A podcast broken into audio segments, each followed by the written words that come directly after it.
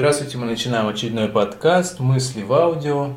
По поводу того, когда закончится режим самоизоляции, 13 часов 1 мая, 13 часов дня или 16 часов 47 минут 1 июня, то может быть попробовать так спросить. Если мы считаем, что время субъективная категория, то может быть попробовать опираться на процессы, то есть какие процессы сейчас протекают и, соответственно, как они взаимосвязаны. То есть режим самоизоляции, возможно, закончится тогда, когда какие-то процессы достигнут каких-то состояний то есть попробовать понять какие-то процессы частично мы пытались их так скажем по крайней мере умозрительно как-то выявить.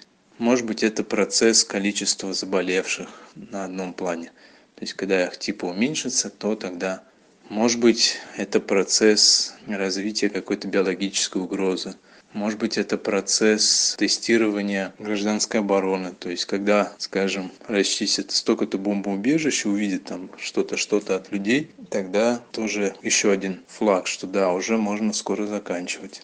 Или например очистки от либерализма. То есть когда каких-то высветят либералов их обезвредят какие-то забастовки то тоже может быть тоже закончат. Перестройка финансовой системы укрепление китая. То есть попробовать увидеть какие-то процессы в СМИ, в открытых источниках, может быть, у кого-то есть инсайдерская информация, и на основе этого попробовать сделать заключение.